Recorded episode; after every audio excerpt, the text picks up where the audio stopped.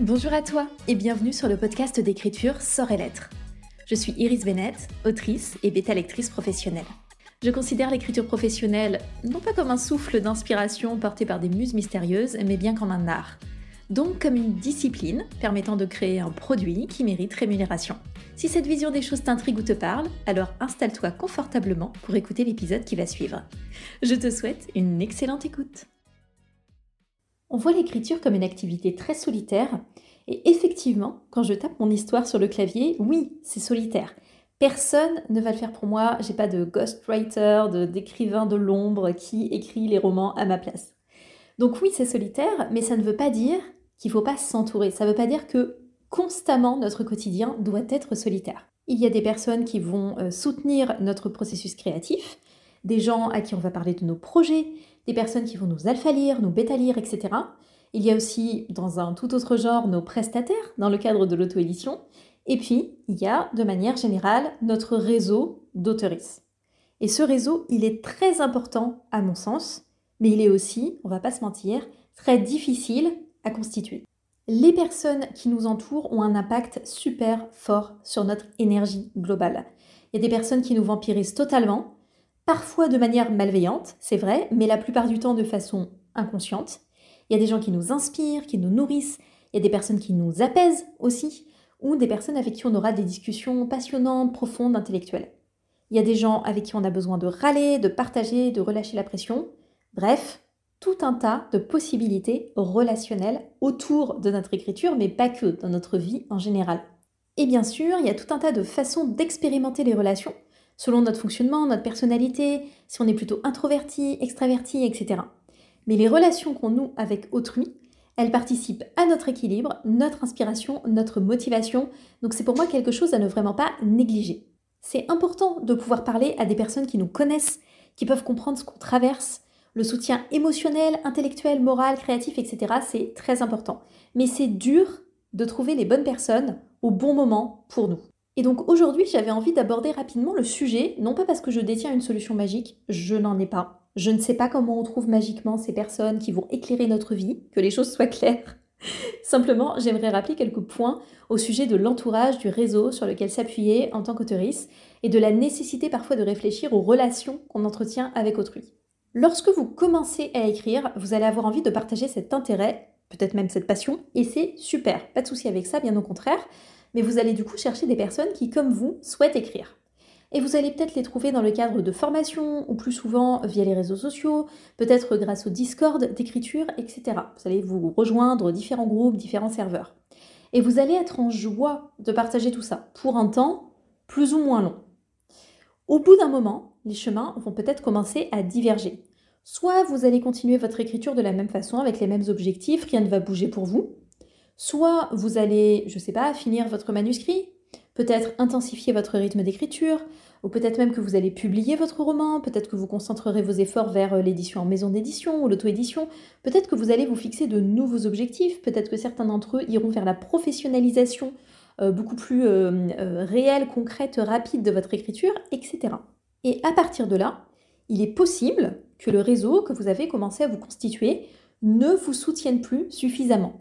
Et les autres personnes ne sont pas en cause. C'est pas une question de, de valeur, c'est pas qu'elles ont moins de valeur, qu'elles sont moins intéressantes, c'est pas ça du tout. C'est plutôt le fait que nos relations sociales soutiennent notre quotidien et ont un impact sur l'énergie qu'on place dans nos projets. C'est donc très difficile, pour ne pas dire impossible, de rester avec les mêmes personnes de la même façon pendant des années ou toute une vie. Et d'ailleurs, dans n'importe quel groupe, on observe déjà des différences, des divergences, des façons multiples d'aborder un même sujet. Même si ce sujet, il est commun, il est fondateur, même si c'est ce sujet qui vous a tous et toutes rassemblés. À un moment, la question se posera, et elle est très saine, suis-je suffisamment bien soutenu dans ce que j'ai envie de mener? Et là, je m'adresse à toutes les personnes qui ne savent pas transformer ou stopper des relations. Vous savez qui vous êtes. Vous ne savez pas rompre ou vous ne savez pas prendre de la distance ou vous ne savez pas euh, mettre vos boundaries, vos, vos limites, vos frontières, etc. Et là, je voudrais juste vous supplier d'arrêter de vouloir plaire à tout le monde, de satisfaire tout le monde, ménager un maximum d'espace et de disponibilité pour tout le monde. Ce n'est pas possible. Si vous tentez de garder vos relations sans jamais les faire évoluer quand vous en avez besoin, vous allez passer à côté d'une énorme opportunité d'évolution personnelle et professionnelle. Donc demandez-vous, à qui est-ce que vous parlez toutes les semaines? Est-ce que parmi ces personnes, certaines comprennent ce que vous faites et les difficultés que vous traversez? Est-ce que certaines de ces personnes soutiennent ce que vous faites? De différentes façons Il y a tout un tas de façons d'encourager quelqu'un. Est-ce que certaines de ces personnes partagent les mêmes expériences que vous? Peut-être pas toutes, mais une partie. Est-ce que l'énergie de ces personnes match avec la vôtre? C'est très compliqué d'être à fond dans ces projets quand on est entouré de personnes qui vont à un tout autre rythme. Alors évidemment, on peut entretenir des relations avec des gens sur une longueur d'onde complètement différente.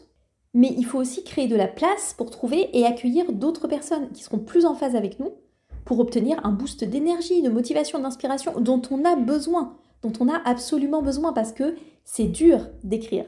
c'est vraiment dur d'écrire. Peut-être que vous adorez échanger avec une personne hyper cool, que vous aimez beaucoup, mais qui est sur son roman depuis 10 ans, alors que vous, vous avez prévu de sortir 6 euh, romans par an.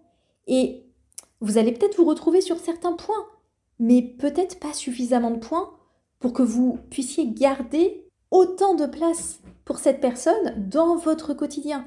Donc ça ne veut pas dire retirer cette personne de votre vie, c'est pas le problème.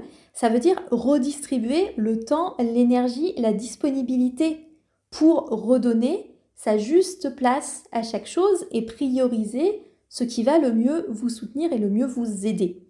En fait, aujourd'hui, je voudrais juste vous faire prendre conscience des zones relationnelles qui sont peut-être stagnantes, voire peut-être plombantes, pour que vous y réfléchissiez, tout simplement. Parce que c'est important, c'est important pour vous.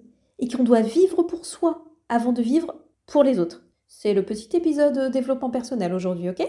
Donc évidemment, vous n'allez pas fréquenter des personnes ou que des personnes qui partagent exactement vos problématiques et vos objectifs et qui vont au même rythme que vous, etc. Ça n'existe pas. Vous n'avez pas de clone normalement. Si vous vous rendez compte que vous êtes exactement sur la même phase avec le tout pareil qu'une autre personne, il y a un souci. C'est soit que vous avez euh, copié cette personne, soit que cette personne vous copie, dans le sens où vous êtes en train de vous je sais pas, de vous, de, vous confondre en fait euh, l'un et l'autre, et normalement c'est pas possible. On a tous et toutes des différences. Donc vous n'allez pas non plus fréquenter que des personnes qui sont ultra inspirantes et motivantes, et qui naviguent 30 mètres plus loin sur le chemin qui vous intéresse. Là non plus.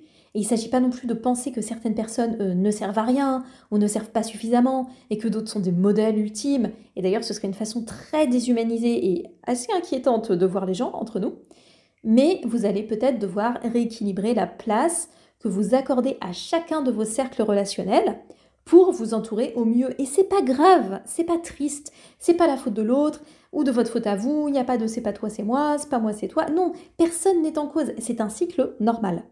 Si vous côtoyez exactement les mêmes personnes avec le même type de relation et que cette relation n'évolue pas alors que vous, vous évoluez ou vous devez évoluer, vous risquez de vous retrouver avec un sentiment de décalage et donc vous ne serez pas correctement soutenu. Des personnes peuvent tout à fait rester très longtemps dans notre vie, avec beaucoup de communication euh, euh, entre vous sur qui vous êtes, comment vous envisagez les choses, comment vous vous transformez, etc. Donc une évolution de la relation liée avec ces personnes. Mais je préfère être honnête, c'est pas le cas le plus courant et ça représente en général peu de relations. D'ailleurs, ça me fait penser à quelque chose qui m'avait beaucoup marqué, euh, que j'avais lu il y a pas mal d'années maintenant, mais qui était que entre le matin d'une journée et le soir d'une journée, on n'est déjà plus la même personne. Parce qu'on a vécu, ressenti, expérimenté, réfléchi à tout un tas de trucs. Et donc, on, a déjà un, petit décalage entre qui on était quand on s'est levé et qui on est quand on va se coucher. Et le succès, entre guillemets, ou les meilleures chances qu'on peut donner une relation avec quelqu'un, c'est justement de communiquer suffisamment régulièrement pour que l'autre, en fait, ne passe pas à côté de toutes ces micro-évolutions qu'on a tendance à ne pas conscientiser et du coup à ne pas suffisamment exprimer. Et vous savez, c'est un peu le truc des, ruptures où tout d'un coup on se réveille, euh, ça fait dix ans qu'on est avec quelqu'un, en fait on lui a tellement rien partagé de notre évolution, ou l'autre nous a tellement rien partagé de la sienne qu'on ne sait plus qui est cette personne. Et ça, c'est vraiment ce qu'on veut éviter, ok? On veut pas ça. Ça, c'est pas. c'est pas correct entre nous. Voilà, on, doit faire notre maximum pour communiquer sur qui on est et ce qu'on est et ce qu'on veut pour éviter ces espèces de surprises d'un coup, genre euh, ah mais t'es comme ça en fait. Ah non mais euh, finalement ça m'intéresse pas du tout. ça c'est horrible. ok on essaie de réduire ces, ces problèmes un petit peu euh, sur le long terme. Alors la bonne nouvelle, c'est que plus vous vieillissez, et plus vous êtes au clair avec vous, avec vos besoins, avec vos objectifs, avec vos valeurs, et donc plus il est probable que vous trouviez des personnes en phase avec vous, et que vous garderez près de vous sans doute, encore une fois en communiquant et en évoluant ensemble. Alors, comment est-ce qu'on trouve des personnes en phase avec notre énergie? Mais franchement, je sais pas trop. C'est très difficile. On va pas se mentir, c'est très difficile. La plupart du temps, on va explorer différents groupes existants et on va matcher avec certains d'entre eux pendant un moment. Et puis on va continuer d'échanger, ou on va échanger de manière plus privilégiée avec peut-être une ou deux personnes. Franchement, c'est déjà énorme hein, de trouver une ou deux personnes avec qui on match euh, vraiment euh, dans un groupe. Donc une ou deux personnes en particulier, et puis après on va rejoindre d'autres groupes et ainsi de suite. Et je pense qu'une des clés, c'est vraiment de ne pas avoir trop d'attentes, de savoir reconnaître ce que vous apporte chaque personne pendant un moment donné, et de voir ça, euh, je sais pas, comme le cycle naturel de la vie en fait. En gros, on va pas commencer à tresser des bracelets d'amitié euh, dès qu'on rencontre quelqu'un euh, qu'on aime bien. Voilà, on va, on va temporiser un petit peu, on va, on va se détendre. Pour constituer son réseau d'auteurs, d'autrices, vous allez avoir besoin de différents cercles. Il y a certains dans lesquels vous vous investirez plus ou moins, de manière plus ou moins présente. Et puis, il y a un nombre, souvent très restreint, de véritables partenaires de boulot avec qui vous échangerez sur une base plus régulière. Et ça se comptera probablement sur les doigts d'une main, et ce sera déjà beaucoup.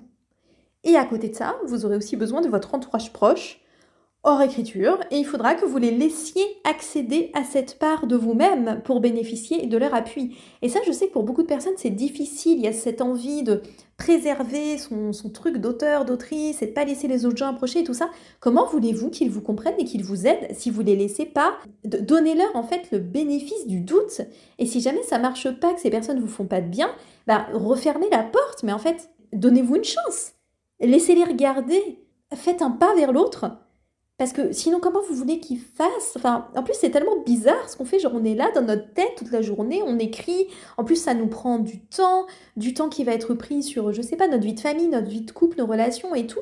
Enfin, franchement, c'est tellement intense et chronophage et, et, émotionnellement drainant et ça sollicite tellement de nous qu'on peut pas. Enfin, c'est injuste en fait de demander aux autres qu'ils comprennent comme ça de manière magique ce qui est en train de se passer. Donc laissez-les accéder un peu aussi.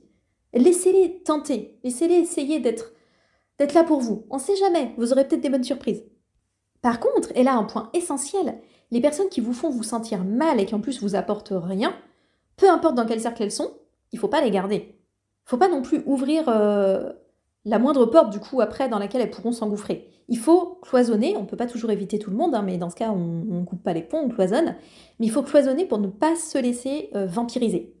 Et pour moi, la notion d'entourage, ça va d'ailleurs aussi euh, beaucoup avec le tri sur les réseaux sociaux. On en avait parlé dans l'épisode des actions de début d'année. Quatre actions pour mieux commencer l'année. Je mettrai, mettrai le lien dans les notes de ce podcast. Euh, donc c'est important aussi ce, ce, truc de tri dans les réseaux sociaux, mais ça s'arrête pas là, ça doit aller plus loin dans notre quotidien.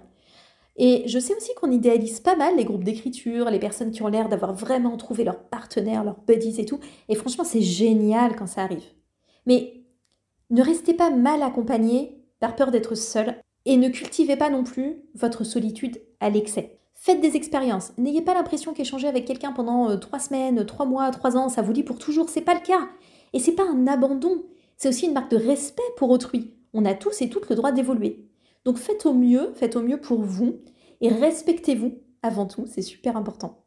Et je vous proposerai bientôt un nouvel espace de partage parce que le futur programme de bêta lecture sur lequel je travaille, sur lequel j'avance bien, j'ai tellement hâte. Mais ce futur programme, il sera associé à un Discord réservé aux membres de la formation. En attendant, merci beaucoup d'avoir écouté cet épisode jusqu'au bout. Prenez le temps de faire le point, prenez le temps de vous sentir bien. Je vous souhaite une très belle journée, une belle écriture et je vous dis à la prochaine.